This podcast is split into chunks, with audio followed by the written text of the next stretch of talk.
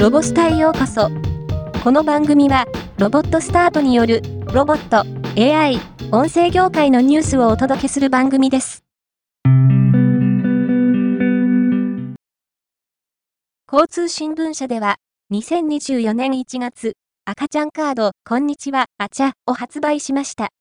赤ちゃんカード、こんにちは、あちゃは、玉川大学脳科学研究所赤ちゃんラボと共同開発し、0から2歳の赤ちゃんが実際に選んだ絵を使ってカードにしました。研究結果から得た工夫が盛り込まれており、成長に合わせて4つのステップを設定し、0から3歳と長く楽しめるリング付きカードとなっています。アクセンチュアは、テクノロジービジョン2024人間性を組み込む AI はいかに人間の可能性を切り開くかを公開しました。テクノロジービジョン2024では、飛躍的なイノベーションが続く中、特に、ジェネレーティブ AI をはじめとするテクノロジーが、どのように人間的な性質を持つかが示されています。i サンテクノロジー株式会社は、自動運転小型 EV バス、ティアフォーミニバス1台を塩尻市新高校社に販売したことを、1月18日に発表しました。同社は、ティアフォーミニバスと車両のメンテナンス及び運用支援など各種サービスを提供することで、塩尻市での自動運転レベル4の実装運行に向けて貢献すると述べています。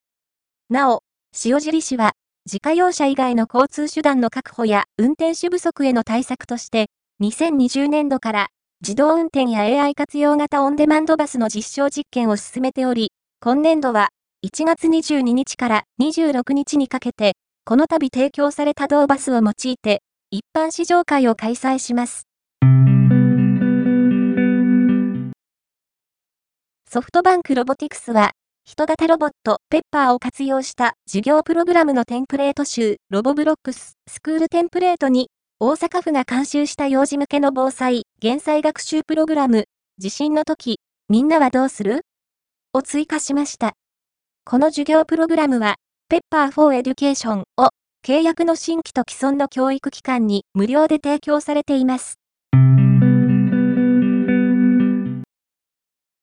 株式会社サイバーエージェントの連結子会社である株式会社 AI シフトは、電話応対を自動化する AI メッセンジャー、ボイスボットに大規模言語モデル LLM を連携し、人間らしい電話応対を実現することで、ユーザーの話し方に合わせた柔軟な自動応対を実現したことを発表しました。同社は、電話での飲食店の予約受付を例にした対話の動画を公開。同社の技術と LLM の特徴が活かされている LLM 連携をしたボイスボットとユーザーの飲食店予約を想定したデモ動画となっています。2022年より世界ラリー選手権 WRC の日本ラウンドラリージャパンをタイトルパートナーとしてサポートしている VR やメタバースの関連企業株式会社フォーラム8は WRC トップレベルの WRC1 に次ぐクラス WRC2 において WRC1 へのステップアップを目指すライジングスター選手育成を目的として本年よりフォーラム A と WRC2 モーストステージウィンズアワード表彰制度を設立することを発表しました。2024年の WRC は1月25日にモンテカルロラリーで開幕します。